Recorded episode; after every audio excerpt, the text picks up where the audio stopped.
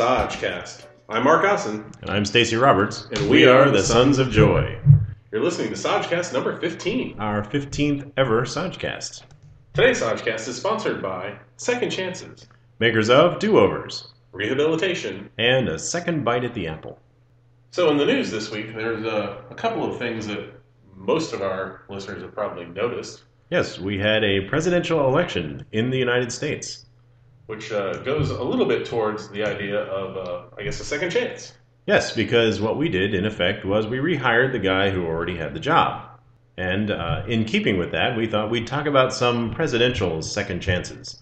In addition to President Obama, one of the first real second chances in American presidential history was Grover Cleveland, who won the presidency and then lost it to Benjamin Harrison, and then the next term defeated Benjamin Harrison to become the only president to serve two non consecutive terms. Another fine example is Richard Nixon, who lost to John F. Kennedy in 1960 by what he considered to be a razor thin margin, then won the presidency twice starting in 1968. Well, and there, there's also President Lincoln. That's right, President Lincoln's political career was not really stellar, as I understand it. In fact, there were more than, I think he had more than second chances. He had second chances on top of his second chances to make all that work, but he stuck with it. America gave him that second chance.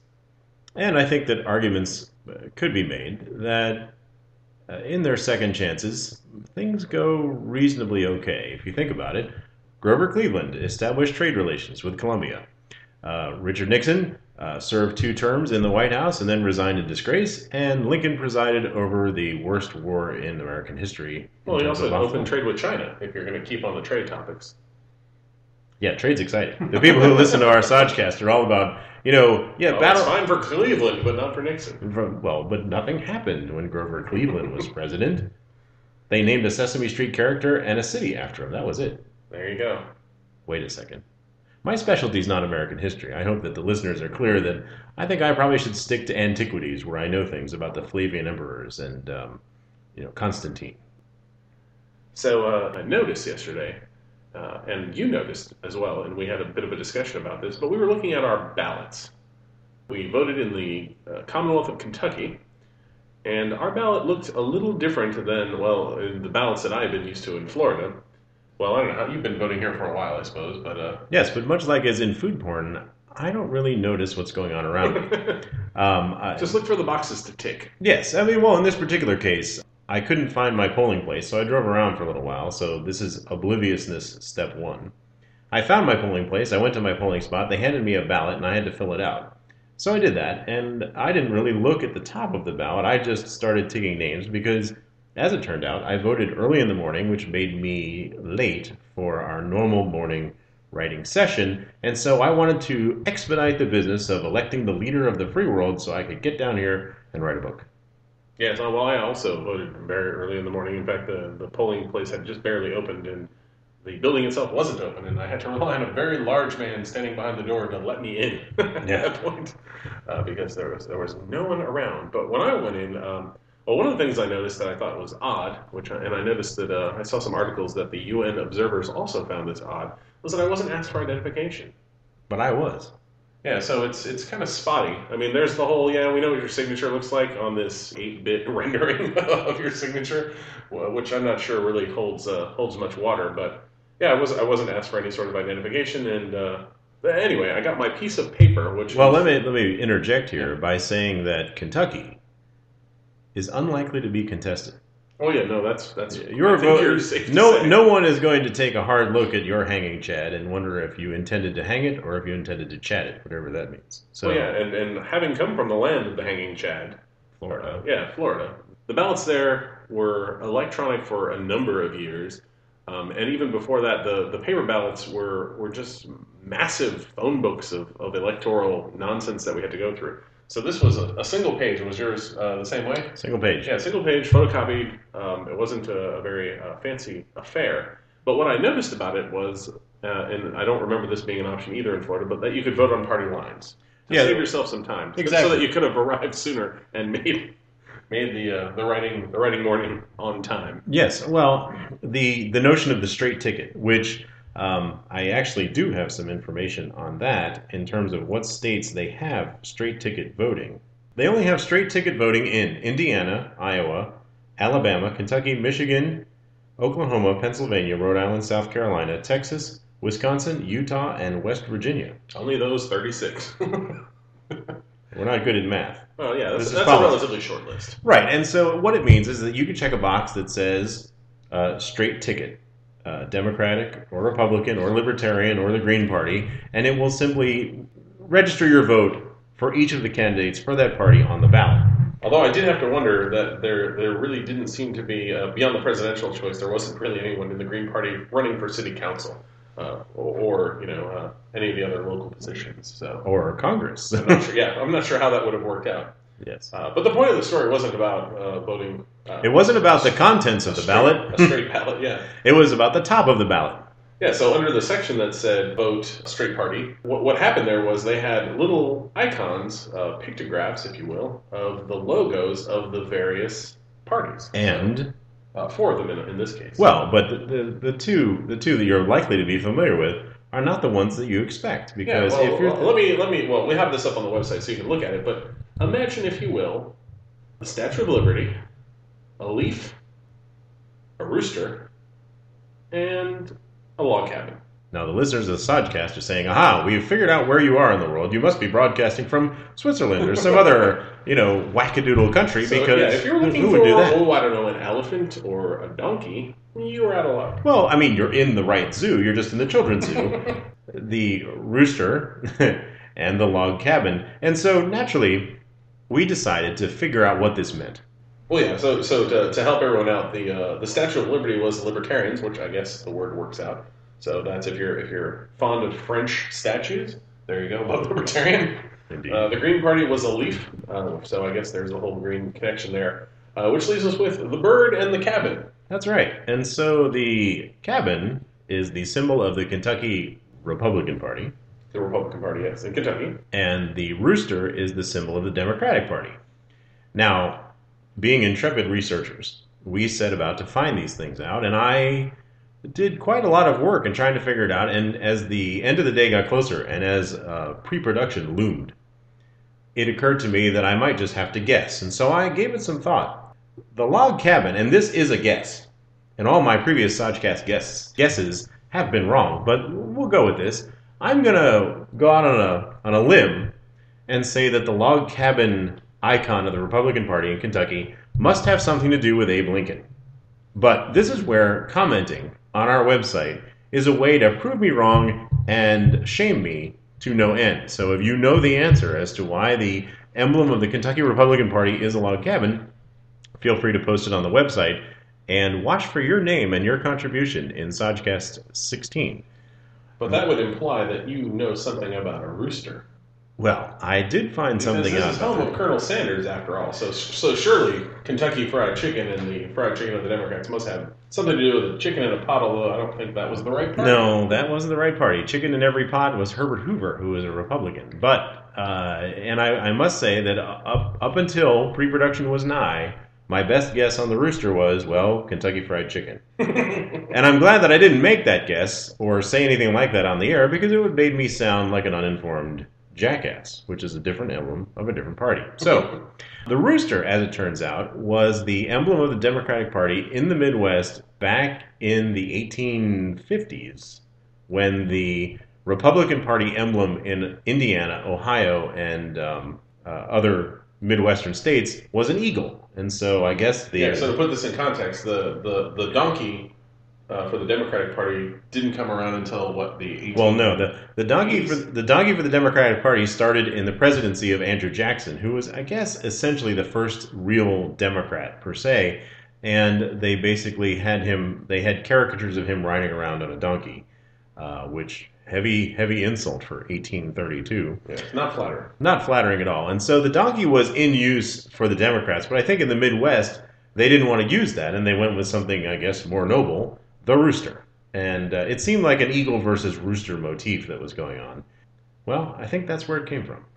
So now, and, and we also looked this up because we were curious, but the Democratic Party actually has a new uh, logo, which is the letter D, It's a big blue D and like a big a, circle. like a superhero. well, I think we're going to have to put that on the website too. But but apparently the the state of Kentucky is is so mired in pre-Civil War icono- iconography that Well, now, we refuse. in all fairness, forward. in all fairness, the pre-Civil War Kentucky, kind of our golden years. Henry Clay. Um, we had offered up a number of vice presidents before then. Kentucky was doing pretty well until the Civil War, which it did try to stay out of. And so I think that uh, we may be a bit nostalgic for um, the heyday of our state. I was gonna say, but it's both parties that are doing it, so there you go. Yes. All that money spent on new logos, but we had blurry photocopies of stuff from the 18 uh, 40s, 50s. That's what you Yes, said, 50s. 1850. So yes, I think that. Uh, well, anyway, go to the website and look at the ballot and uh, look at the icons, and um, and I think that it will make you wish that you yourselves had a second chance to vote, just so that you could look at your ballot and see what sort of emblems there were in your state. Because I can tell you that state party logos are different throughout this great land.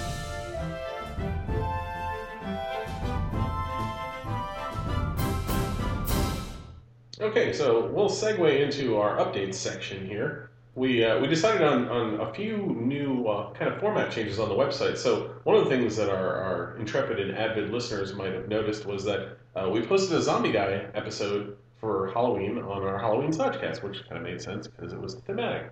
But we noticed, well, some of us being the noticers of things, that the, the width of the, the comic strips seemed to fit very nicely in the width of our normal Sajcasty page. So we thought, oh, well, why don't we just throw one of those in there every week so that our, our listeners and readers don't have to go off looking for Zombie Guy elsewhere. And I must say that I did notice it as soon as you pointed it out to me.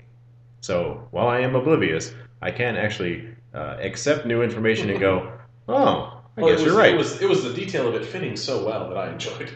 Yes, because that's what we're all about here at the Sajcast, lining things up perfectly within a margin. So anyway, uh, you can look for uh, future zombie guys on the well, whatever the most current Sajcast is with the most current zombie guy.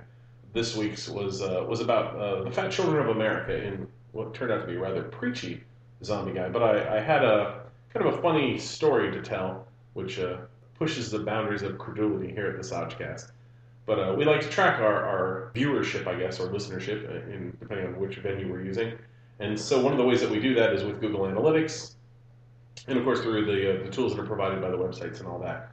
And an activity that I do every every once in a while, I went out and looked at the Google Analytics for Zombie Guy just to kind of see, you know, how many people had had viewed the, the page and, and where they were coming from and what bizarre countries people might have might have stopped by to uh, to say hello from.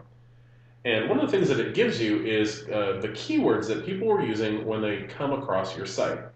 And so some of these would be fairly obvious. I mean, if someone were put in cartoon or webcomic or zombie, those all make sense, safe to say. Yes. But the uh, the one that caught my attention was, uh, and I will quote here: uh, "There's a bee in my ass," unquote. So there was someone in the world, and, and if only we could backtrack this and understand more, who was typing into the Google search engine, "There's a bee in my ass," and they ended up at Zombie Guy's page. I gotta say, that's something to be proud of right there. That's a landmark moment for Zombie Guy. That's something where in the in the kudos section of nice things said about Zombie Guy is that that is a search term that ends you up at your comic strip. Yeah, I mean, being the IT professionals that we are, we, we had to kind of, I mean, uh, the best guess we have is that the word BEE, those letters appear in Zombie Guy because it's X O M B E E. So there is the word B sort of in there. Um, but I'm, I'm imagining the dire straits of, of this person, you know, wherever they were in the world, hastily, I imagine, typing into the search engine, there's a B in my ass, and then coming across the Zombie Guy page and going, yeah, that's that's kind of funny, but um, there's a my ass. I this isn't really what I was looking for. So I'm not sure that was a full convert or, or a fan in the long run, but I, I thought the listeners might enjoy that uh, that little uh, bee in someone's bottom segue. And the impulse of whoever it was, under those, shall we say, extreme conditions, to say, I think I can fix my problem by means of a Google search of my symptoms and or malaise. Indeed. But I uh, I noticed you posted a new trailer trash. Well, I guess it wasn't this week. It was, a, last week. It was last week, and it um, It seemed to feature a second chance of some sort. well, it did indeed. Um, uh, loyal readers of my blog will know that I was not the favorite son in my house. There were two of us, and um, well, I was not the favorite. I'm fine with it now, as you can tell, because I blog about it.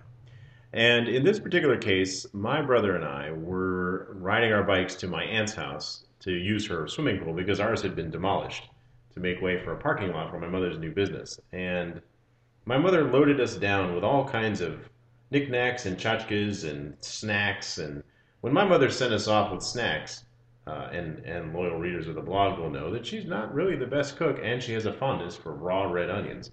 So we ended up with Tupperware containers of, of salad that mostly was mostly raw onion in little uh, containers, and her famous cream cheese sandwiches which um, were made with whatever the 70s equivalent was of fat-free cream cheese, Ooh. and bread made from, you know, reconstituted, you know, like spinach flour. In my blog, I put that it tasted like the absence of hope. And so uh, that's how I did. My mother's food porn is, you know, do you know what uh, despair tastes like? And that's some of her food is is like that, you know. Um, so we set off, and my brother took off in front of me. He was he was much bigger than me. He was faster on the bicycle, and he was well, he wasn't waiting for me to catch up, so he just kept going, and I stood up on the pedals to go faster, and uh, overcorrected. The weight of my backpack that I had all this stuff in uh, caused me to go too far in one direction, and I hit a Pontiac with my head slid off the Pontiac, landed on the ground between two parked cars on a on a side street. Essentially, So we should remind people that you know this was in the '70s, and Pontiacs were well-built cars in those days. yes, my This head was a steel hood. my skull remembers there being a high metallic content of some real good American-made steel, um, and so I spent the next couple hours, as best as I can tell, on the ground between two parked cars, covered in onions and cream cheese. And um, when I woke up or came to, whatever it was, it was dark out, and I had to kind of just get myself home. When I got home, I went down to the basement where we lived because the first floor had been taken over for the beauty salon that destroyed my pool. And my brother and my mother were sitting on the couch watching TV, and he had McDonald's. And my mother, who has made sandwiches out of unspeakable things, didn't allow fast food in my house. And so I thought, oh, well, clearly they thought I was dead, and this is my funeral. the refreshments will be served. And if I give the eulogy, Yes, and so uh, they were quite surprised to see me and um, sent me straight away to bed because that's what you do when your kid has a concussion. And so my second chance was that I did not die, although I think I missed a couple chances because I believe that my brother drove back home the same way that we had gone, and so at some point he had to have passed me laying between the parked cars, reeking of onions. And so I asked him a couple of important questions. One, when you were at our aunt's house swimming, did you notice that I wasn't there with you? One. And on the way home, did you notice me between the parked cars, reeking of onions? Well, no, of course he did. Yet another occasion on my sojourn through childhood in which, well, I could have died, but didn't.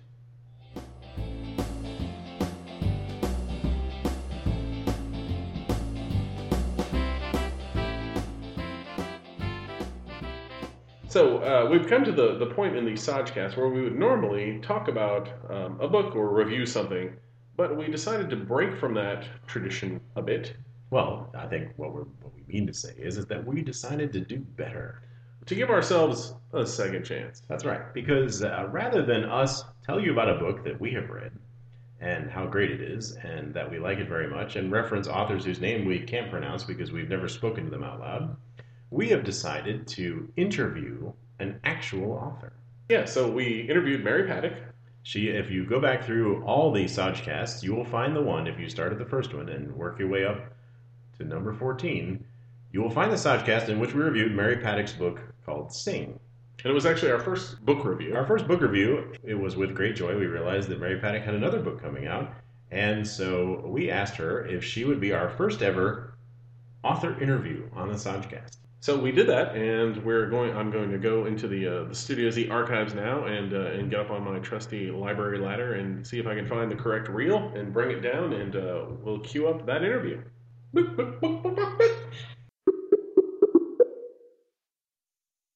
This week on our Sajcast is our first real interview, and this week we're interviewing Mary Paddock, who is the author of Sing and her newest book, The Fasten Files. And if you listen to earlier Stodgecasts, and I won't tell you which one, there is an episode in which we reviewed Sing. I personally found it to be one of the greatest books that I had read in a while. So I was pretty excited to hear that Mary had another book coming out. And uh, Mary, so the book, is it officially out now and available to buy on Amazon? It is officially out now and available to buy. Yes, it is. Okay. And I had the impression that the process of getting it out from manuscript to, to print was not the easiest thing in the world. Um, oh no, no. Yeah, and I and I'm I'm thinking that we'll, we'll come back around to that and talk a little bit uh, more about that uh, in the rest of the interview. I guess uh, I guess what I'd like you to do is kind of tell us about the new book. You know, for the writers out there, we're interested in the process of how you came up with the idea and how you felt that of all the ideas that you've got rolling around, that this one was viable to be a, compelling story and novel length and and what made you go ahead with it, and then kind of how long it took to get it to where you were ready to publish it. Okay. Fasten Files is about a young woman who finds a dog in a parking lot and kind of on a whim decides to bring him home. She needs something in her life. She needs a break, a, a change of some kind. And this dog sort of presents itself to her at the right moment, and for reasons that'll be explained in the book, she goes and basically baits him, gets him to allow her to pick him up and bring him um, to her car, and she takes him home. And over the uh, next couple of months, she finds out that he's really a really remarkable little dog. He has a very special talent, but you will have to read the book to find out what that talent is. As per the inspiration for the story, well, I think there were a lot of things behind that. Um, in case you haven't figured it out from my blog entries, I have a number of dogs and, and have kind of have a real soft spot for them and have rescued a few, and most of whom I still have, um, which means I have more dogs than most people. And, and um, so, and so when you're when you're sitting around the house trying to to get inspired to write something, do you look around and you say, well, they they say to write what you know, and there are there are a lot of dogs here. so maybe there I was just, that. Yeah, just, I had I had been um I had been contemplating the human animal connection for a long time. I'd worked in a vet's office for a brief window in time. And as we were able to have our own dogs, after when my kids were little, um, we were able to move to rental houses where we could finally have our own pets. I became aware that some dogs seemed to be on the same wavelength and some didn't. And in particular, I've had a couple over the years. I've been very fortunate to, uh, call my own dogs, who were extraordinary companions. So yeah, I started contemplating it. I think the actual writing of the story was a whim. I sat down one day needing something to think about and had this little idea in the back of my head and I wrote out the scene and I thought, well, that's a cute little scene and it's done. And I, I showed it to my husband and to a friend of mine who was a writer and they both said, oh no, no, there's more to the story than that. I said, no, no, that's all there is to it and I stuck it on a floppy. This should tell you exactly when this happened. Um, long time ago. The, the, IT professionals that we are, we can't help but think that maybe we should send you a care package um, so you can get the next book done and with modern equipment. Well, I had modern equipment now, but in those days I didn't. I had a floppy, and I put it on a floppy, and then we moved, and I lost the floppy for a month. Mm-hmm.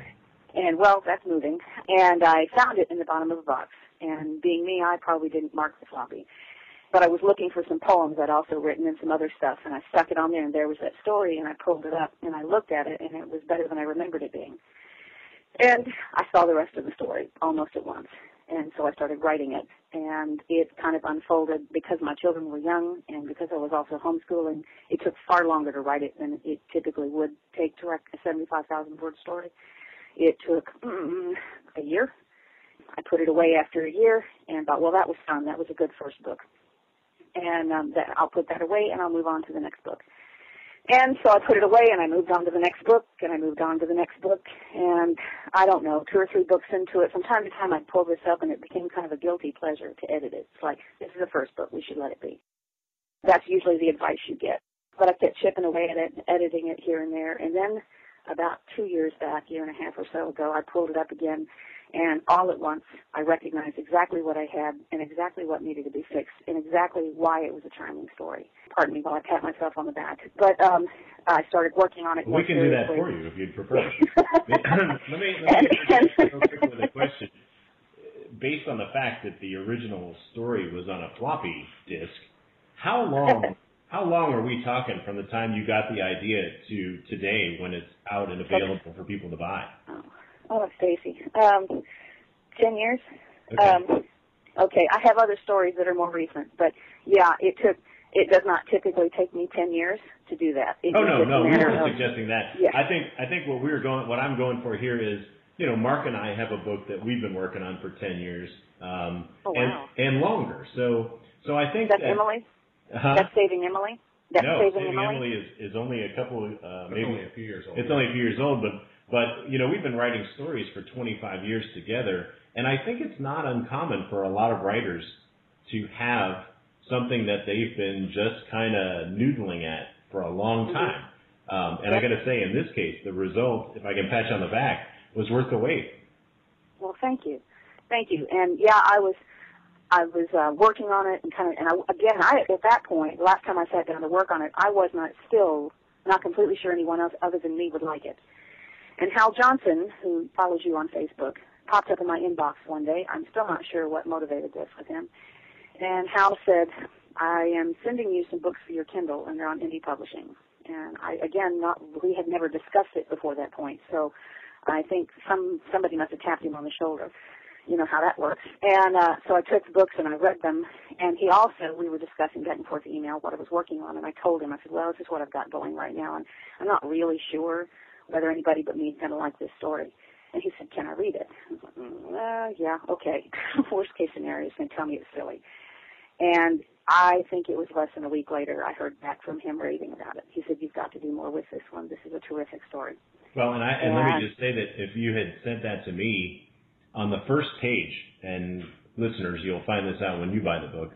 But uh, essentially, you know, your style does the thing that that all writers wish they could do, which is hook the reader early and permanently. And in the first page or two of the book, there's a scene where she's trying to get the dog, uh, trying to coax the dog into her car in a fast food drive-through line. And Yeah. and so you know, I have to ask if you've ever done that. If you've ever had to run around a fast food parking lot chasing a dog, yelling at it in German. no, no, no, no. Um, I have picked up two dogs in parking lots, but not like that. Um, one was actually through an animal shelter that happened to be in that parking lot, and the other was a puppy. Long story. But no, the closest I've ever come to that was a shepherd that was with us for a while who uh, belonged to a neighbor, and we found her trailing a chain down at a local gas station, and I had to coax her into letting me bring her home. And I walked her all the way home, and she was my first experience, I think, with that connection I was talking about. And when I put her back in her yard, it was kind of all over her face. She didn't want to go back there. And she made it very plain that life is not supposed to be like this. And she kind of broke my heart and spoke to me. And so I went and got back in the car and I looked over at my husband and I said, um, we're going to rescue that dog. And he's like, well, what do we need with a German Shepherd? and I said, we need that dog. And um, so uh, we brought her home, and she was with us for quite a while. She was a wonderful dog, but that's probably as close. And I was in six inches of mud. I guess I should add that. And, Yeah. so right. yeah. Okay. Well, let me uh, along that line. I'd like to ask some questions about your process because you've kind of you've kind of described how you came up with the idea and how you started the story, and then you kind of let it sit for a while, and then you brought it out again and, and tweaked it here and there, and then you well you sent it to Hal, and it sounds like uh, kind of like we are. We don't like people to read what we're writing until it's close to finished. So Right. essentially, my question is writing a story is composed of at least two parts and and indie publishing aside where you have to do everything from editing to proofreading to, to publishing it but just in terms of you get an idea in your head and then you go from there to writing the story and it seems like much of that is done alone it's done in your head or Yeah. on on very ancient computer equipment with your dogs around um, and and we write collaboratively. So we're right here in the room, and and if a bad line comes out, we the other person says, no, that's a bad line. And so when you do it by yourself, when when you're the only editor or the only collaborator you have, is there a lot of going back and and and self doubt and that kind of thing when you're when you're writing your stories? Oh heavens, yes. um, and lots and lots of well, that didn't work, and lots and lots of reading. I will say that um, when I get it to a point that I know I'm going to finish what I'm going to start, I have been known to ask someone else to look at it, usually my husband, um, because he's not going to pick apart the specifics. He's just going to let me know whether the plot is moving the way it should. But as far as editing, and yeah, I do almost all of that myself. I will occasionally read a line out aloud to whoever's nearest and say, does that make sense to you or does that sound right? But most of the time it's me and it is a long process of editing and cutting out and rethinking. Writing collaboratively has got to have some massive pluses in that respect and that one person can go, that sounds clunky, you know. Right, because, because you can do it right then. Oh, yeah. has massive minuses in other respects. Yeah, there are some. Yeah. You need to have two people together. Right. Um, and so, uh, did you find that it's helpful to give your manuscript to a select group of people to read it and give you feedback. Is that something that at the end of that you you feel better, or when they give you their feedback, you go, "Oh my God, I have to start over"? Almost every time, it's been positive experience, okay. with the exception of one time in which it was sent back to me by a well-meaning friend who told me, in fact, to be honest with you, it was Fossen Files. He told me this is a cute little story, but it's not going anywhere and that actually crushed me and it had a lot to do with why I would treat it like my guilty pleasure for quite a while. But it did push me to move on to other work and it did push me to mature as a writer. Well, and, and, and think it, about I mean one of the downsides is is that it might have put Fossen files in the drawer forever. And so Almost, yeah. Right. And, and yeah. one, one of the things that we've been struggling with here is we don't really know what people like. You know, when you're writing a book, you you look at it from John Grisham's perspective, and it's like, well, whatever I write, as long as there's a lawyer or a law student involved, everyone in America will love it. And right. you know, I think that you've you've very likely had this experience where a story that one person loves, somebody else just hates. And right. I think what we're struggling with right now to come around to is, you know what? Not everybody's going to like the idea, the writing, the characters, the dialogue. It may just not be their cup of tea, but if you wrote a book about something else, they would love it. And so right. I think it's important to not get crushed too early. Right. and, for, and for the wrong reason. Right. Like if this book were about a cat that was like, you got to be way behind you, but dogs, really? I don't like dogs. Well, then it's not for me. Right. And and you go get yourself checked because something's off. Something's off. Right. Um, and then the next thing that that I found um, that I I've been curious about since I read Sing is where do you get your ideas from? Which is a, I know it's a, it's a cliche writer's question, mm-hmm. but, but I should be clear that your ideas are not just lonely woman living in big city meets the man of her dreams and they go on a whirlwind romance. You've got Buffalo on Mars. And so, and you've got mermaids living by the seashore. You've got a dog that can talk to, uh, his owner. Do these things just come to you in the middle of the night? I mean, how do you, how do you, how do these things get in your head?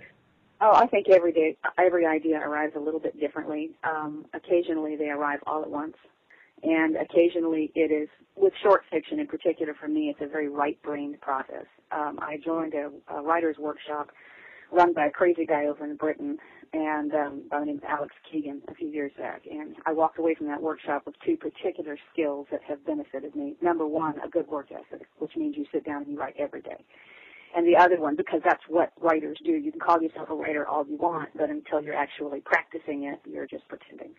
And the other thing that he taught was uh, trusting your mind for the story to a certain degree. I think you have to have some skills walking into it in order to do that.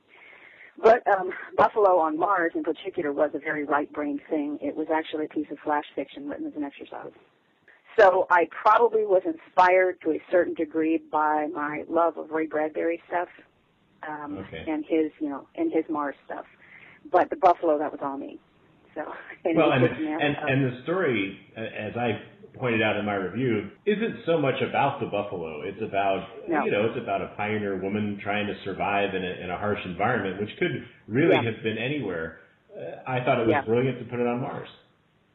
Yeah. So. Well, thank you. Yeah.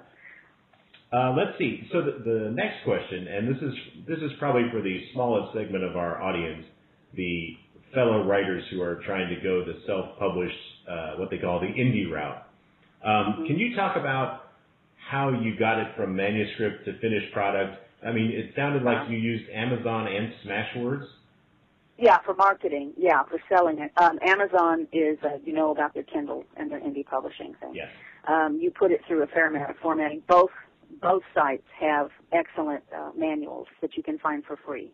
That if you will put them on your Kindle or whatever you're using, and read it, they give you step by step directions for the actual formatting. Is that what you're asking about? Yeah. Well, the, the, the, I guess to start further back, I know that we know that Kindle has several publishing packages available, and some of them Yeah. seem to include everything from we just take your ebook and put it up on our site to you know editing services and artwork services and just you know so when you go to publish your books what what kind of services are you engaging with Amazon to get that published Oh, um, you just um, you upload it. They have a KDP website. and Um, KDP is Kindle Direct Publishing is that right Yeah, that's yeah, that's it. Okay. I use Amazon Kindle Direct Publishing. Thank you. Yes, and you go through that and you follow the bouncing bubbles. Um, but the formatting is really important because they'll kick it back to you if it's not formatted properly. Plus, what your readers won't like it. And did And you get a chance to look at it on your own Kindle before it was live on Amazon, or? Yes, yes, yes, yes, Okay. yes. You get you can download it and look at it again before it goes live. That way you'll know if it looks right. Your best bet, at least this time I learned, I went and used the Smash Words formatting, which was what you heard me fussing, what I was fussing about when I was fighting with it. And um, their formatting directions are very, very, very specific. And if you will follow their directions to the letter, then it should work for both sites. Anyhow, and I found that to be true this time. It was actually a relief. That meant I didn't have to do it twice. Smashwords will also kick it back to you if it's not perfect um, not the editing part, the actual text part, the rest of it. They want they want to know your cover is going to look right. They want to know that you're, that when somebody opens it up, that the print itself lines up just right on each of the e-readers that you're going to be having your work available on. and did you Yeah. did you design your own cover My second born designed um, the one for Fossen Files. Um, he is uh, that's Daniel, and he did a knockout job. I was in the living room talking with my other kids and my husband, and I was saying, I need a cover for this, and I was talking about what I thought I wanted. My oldest and I were discussing taking photographs and doing all these things, and Daniel strolls in and he stands there, and Daniel has a knack for being kind of quietly brilliant, and he won't. It, it's kind of an offhanded thing with him. Uh, we expect him very to be a millionaire someday and not tell anybody. Um, but he's standing there beside me and he says, Mom, I've got your cover design. You do. And I wasn't sure what to expect. And we walked into his room and he pulled it up on his computer and it was absolutely perfect. It was exactly what I didn't know to ask for. And, and so, um, but uh, uh, Singh, my oldest son, created that one. And yes, you can go to other people for those. And if I had an endless supply of money, I would probably consider a professional graphic artist. right and, Um, and so it seems that. it seems like that as part of the publishing process, the self-publishing process, a lot of it is just money. Is what can I afford? Yeah, yeah, And yeah. so and so it seems like there were a list of things you couldn't live without in getting the book published, but there were some things that you didn't opt in for. Uh, any Right. any idea of what? Uh, can you tell us what that list was like? Um, I have chosen um, opt-in for. You mean professional editing versus doing it myself? Well, I mean, because we looked at the we looked at the Kindle Direct publishing package. We looked at their Cadillac plan, which includes copy Yeah. editing, cover design, um, uh, yeah. press releases, and you know all kinds of other things. And and um, No, yeah, so if you trust your own capacity to edit, and I've read your stuff, it seems to me like you two should be able to manage that. If you trust your own capacity to edit, um, I would suggest it. But you know, there's lots of different approaches. You can hire somebody else to do it for you. And I, you know, in the back of my head, that has always sounded really good. It would be nice if all I had to do was write the story and just send it off to somebody else. well, and that's you know that's an excellent point because Yeah, you know in traditional publishing, the artist gets to do that. And uh, I think we talked about this in one of our earlier episodes. You know, uh, somewhere in, in, in the woods of Montana, there's a guy who's turning out great manuscripts. And if he could just FedEx those to uh, his agent, who turns it over to his publisher, who turns it over to the marketing department, you know, all he's got to do is, is go straight to the next book. And it seemed like in this case, after 10 years of waiting to get it to get it done, you had to spend quite a lot of your time finishing it up. And now, now that it's out, you're going to have to spend quite a lot of your time marketing it and promoting it. yes, Well, I was, Yes. gonna, I was actually going to ask how you felt about being an indie publisher rather than going a traditional route, because there are things, like you said, that cover that if you go to a traditional publishing house, you don't have any say at all what the cover looks like. nope. Y- Your name is not all you get to dictate, right? And so Well, they can change yeah. They can change the they can change the title, they can Yeah. change the cover, they can even change the ending of the story if they want to. um, once they have you have signed it over to them, they are pretty much free to do what they want with it. That's the downside to traditional publishing. Was, was there Um, any is- was there any point in in because I know that the the final edits and all that was really uh, quite a lot of work for you. Was there any point where you said, you know what, if a publisher wanted my book and would just leave me alone so I could work on the next one, I would do it? I don't know. I think I'd consider it. As I'm understanding it from reading the whole publishing business news right now, writers who work with publishing houses, unless they are just turning out, you know, the kinds of books that everybody in the whole world wants to read, bestsellers, the average writer isn't making that much, and you still wind up doing an awful lot of your own marketing, um, even as a writer working with a publishing house. Um, anymore, they expect you to carry a fair amount of that, uh, a fair amount of that burden. So.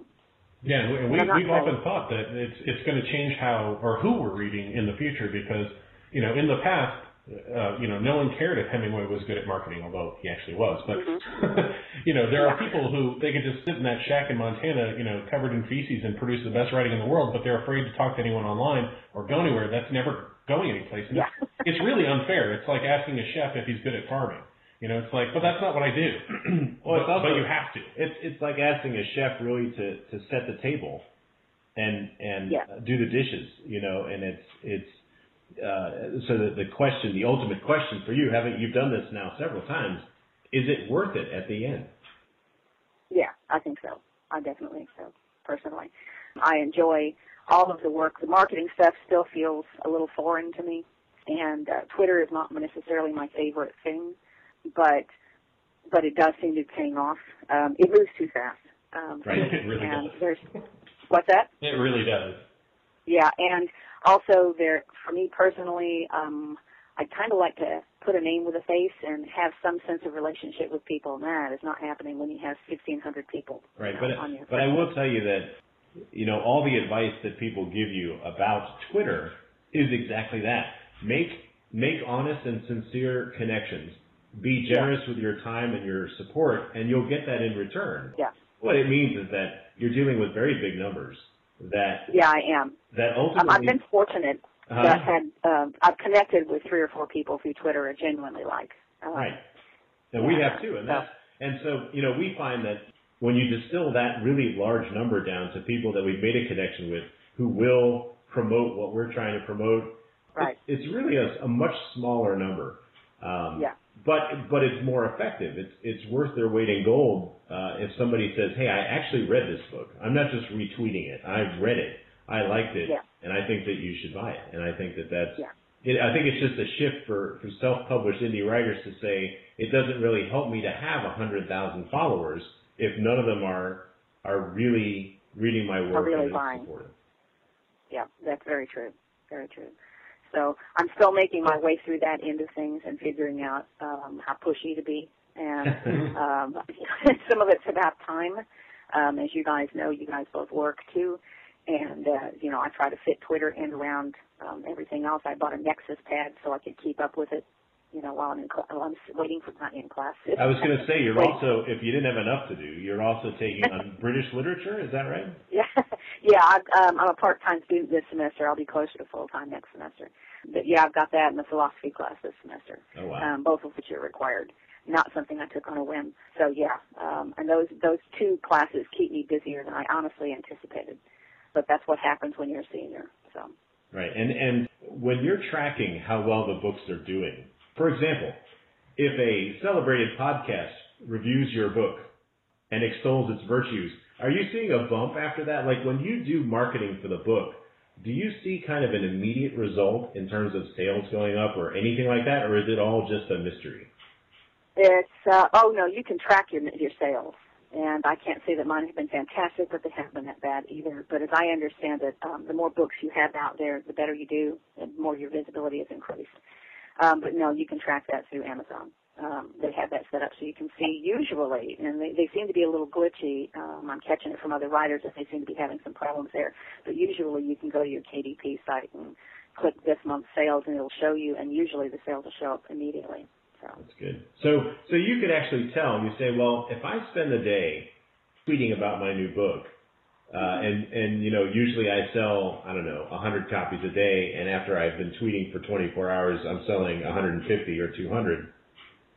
You you do Right. get that kind of feedback right away. Yes, you do. Yes, you do. That's good. Usually within minutes, but occasionally it'll be the next day before it shows up. Yeah. Okay. All right, good. Well, now we have, um, because I'm sure we cannot say this enough, is our first real interview. Uh, we do have some questions that we're gonna we're gonna ask that don't have anything to do with your writing. so Okay. here we go. Okay.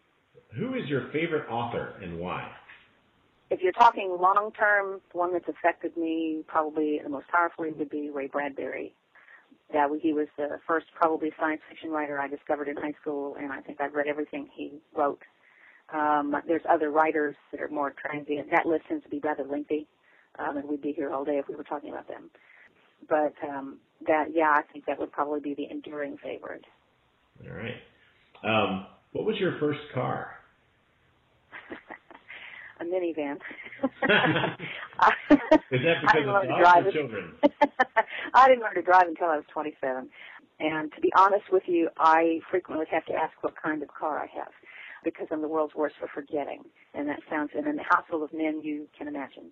So you're, if you were hoping to talk cars, you're talking to the wrong girl. Oh no, I was hoping to find a kindred spirit because I also have to, you know, like when you when you go into a hotel to check in and they want to know what make and Uh-huh. model your car is. Yep. I Yep, never have yep, that yep. information, and it is it is my um, my children actually bought the minivan that I have. They researched it online. They picked out the Yeah. dealer. They came to the meeting with me. They told them what options they wanted. All I had to do was offer up my credit rating and a check. So uh, I think I'm with you right there. And, and in terms of learning to drive when you're 27, there are people who say that I have yet to learn. I think you're probably doing all right. And so now, uh, one other question I had, and this actually does pertain to maybe just you, but how many dogs do you have, and how many children do you have? I have six dogs. And um, I, I don't often admit that. I usually just tell most people more than most people. And I have four children. Two of them are in their 20s, and two are teenagers. Wow. So between that and British literature and philosophy, you have no free time at all. Oh, you make free time. You make. You make time for the things that are important to you. But um, no, when when I don't want to do something, I'm really busy. Yeah, there you go. okay, well, um, Well, and you can help us settle a bet. So you, you have a bit of an accent. We were, we were guessing on, on pieces of paper here. We're trading them back and forth, trying to figure out where your accent is from. So you'll have to settle that bet for us Okay. You want to know where I'm from? originally, or, where you picked Oh. up that delightful accent. Um, well, it um, it's kind of split up between Texas, which would probably explain a little of it, and Yep. Arkansas and the Ozarks. Um, so I probably to you sound a little bit southern. yes. Yeah. Okay, well that explains that. Um, so uh, this is the end of the interview portion. So we want to thank you uh, most sincerely for being our first victim uh, or interviewee, as it were. We're going to put links up for the listeners as to where they can buy your book, and encourage them pretty strongly to do that because I I may have told you I've read it twice now, and I think it's just great. So hopefully we can encourage lots of people to uh, find out what it is that I'm talking about. And the, a big facet of our podcast is food porn. And so we always invite our interviewees to, to along, as it were, and tell us about either the best thing you've eaten in a while, the best thing that you've eaten at a restaurant, or any kind of singular memorable experience that you've had around food. If you've got something, go ahead and, and tell us about it. Well, I mentioned it, uh, Stacy, in the email yesterday that 90% of my eating out, and it isn't often, um, revolves around family eating, Pizza Hut, um, in other words. Um, when you're feeding four boys, uh, that, that's what you do. But the last time that Gary and I slipped off and went someplace meaningful by ourselves was to the Basin Park Hotel in Eureka Springs, Arkansas. Um, and maybe someday you should trot down there and visit because it's a really beautiful area. But and we ate, and the in their restaurant, and the name was oh fooey.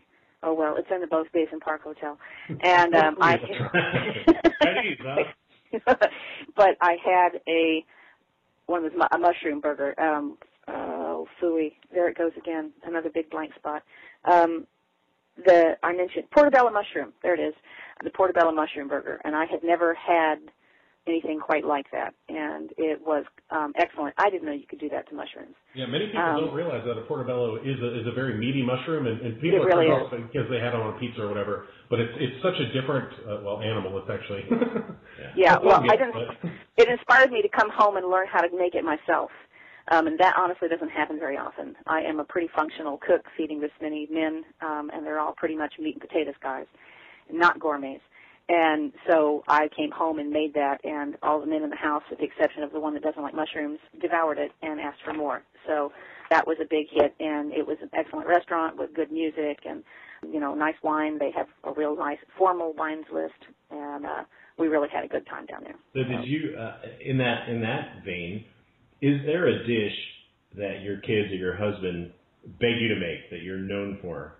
Oh, spinach, uh, spinach quiche. I hear a lot about that one. Um, and spinach, spinach lasagna. Those are the two big hits. Notice how they both feature spinach. um, and so, oh, and sour cream chicken enchiladas. Those you know we're going to want the recipes for those for the website if they're not a trade secret. no, they're not. I'll be happy to send them to you. All right. I think that wraps us up. Again, thanks very much for for playing our little game. Oh, this and was fun. um, Thank you. for those of you loyal listeners out there, we will provide you everything you need to know about Mary Paddock and her books, and we'll encourage you to go and buy them. Well, thank you. Thank you, Mary. Thanks, Mary. All right, you guys take care. So that was our interview with Mary Paddock. We hope you enjoyed it. Please go buy her book. The link to it will be on the website. Now it's time for Waka Waka Chicka Waka Waka Food Porn. Food porn theme.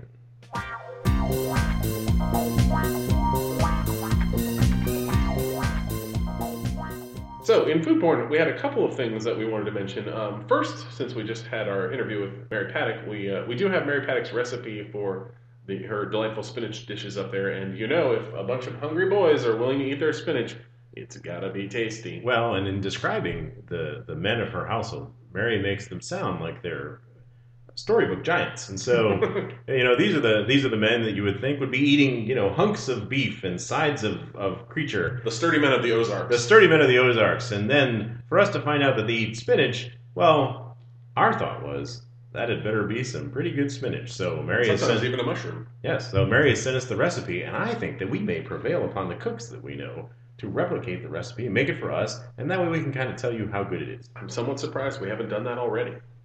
Yes. Nonetheless, Nonetheless, give us another chance. We'll do it for next Sidecast. so one of the things that we, we talked about in the, last few podcasts was that we had a food porn disagreement about a restaurant that we did not go to at the same time. You, you had gone once, and I had gone a different time, and we didn't uh, we didn't share a common experience, and so we thought perhaps in some sort of second chance related episode we might go back together.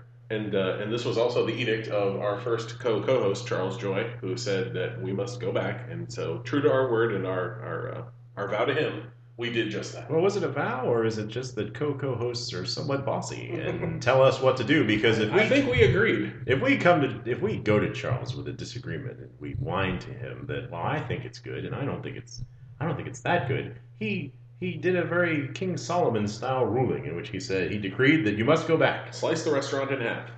Well, that's we don't have the tools for that but he ordered us well he commanded us to go back at the same time and have a and, and have dinner at Cancun and so we said fine Charles whatever and we actually did this uh, on Halloween.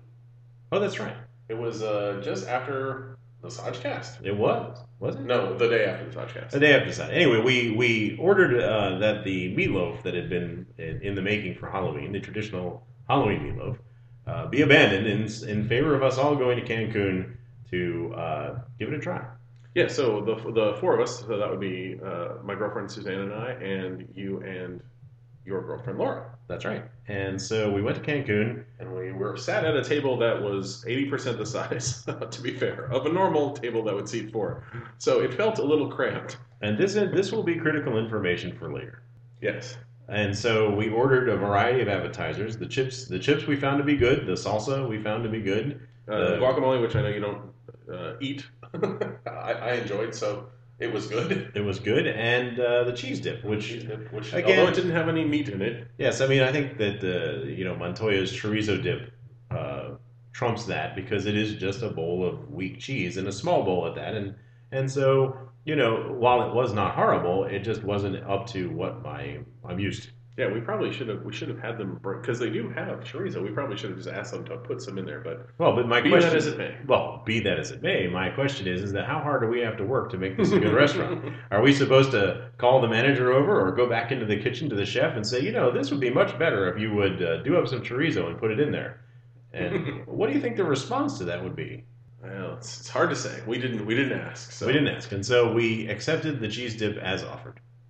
I'm trying to recall what everyone had. You had fajitas, right? I had a non-pineapple ensconced fajita. a, a traditional fajita. Oh well, if you want to use shorthand, uh, bring me the fajita without the pineapple. I also had a fajita. I think we had. Well, I had the the one that had shrimp, and you had the one that didn't have shrimp. But essentially, it was the same fajita. And the, I thought the, the the sauce that they used to, to make it a fajita, and you know when they when they grilled it up was, was pretty tasty.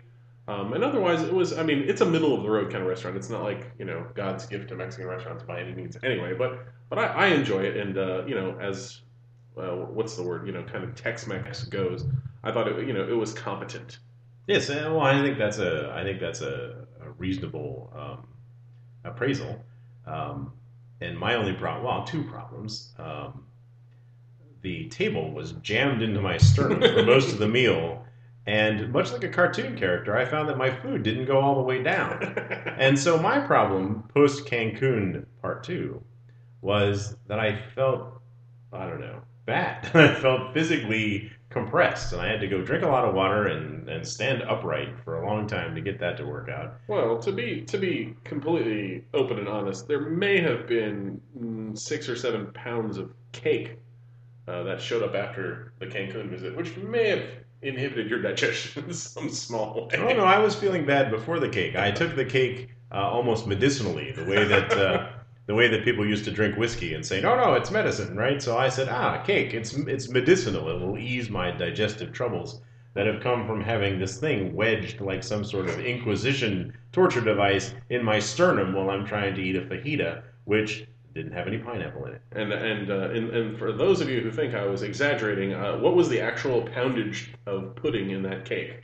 Well, this is a Costco cake, and It was a sheet cake. It was a fair, sheet cake. a little round thing. It was pretty big. It's one of those things that um, every now and then we get a craving for, and then we have to invite seven or eight people over to help us eat it. But in the box, the way it comes from Costco, it weighs 9.8 pounds. like a baby.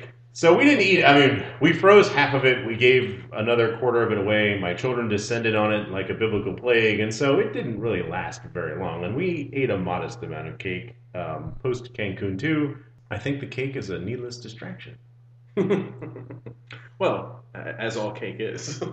Oh, right. Well, that's a good point. I guess uh, when you when you put it like that, yes. You mean in the context of the storytelling? I mean, the, yes. In the context of the storytelling, I have decided, having given it now two fair shot, well, one fair shot, uh, acting under the orders of Thanos rules, uh, I'm probably not going to voluntarily go back to Cancun. But I will say that if y'all decide to go there, I will go with you, and I will avoid the pineapple ensconced fajita, which now they're going to have to start calling it that. Well, I guess the question for you then is, um, in, in a in a worst case scenario, if Montoya's were to close, would you then go to Cancun or would you go further afield elsewhere? No, I'd go to Cancun. Okay. If so there was no that's- that's fair. Montoya's, eh, you know, it, it- again, if you get back to presidential history, um, if there wasn't one of these available, we would have settled for this.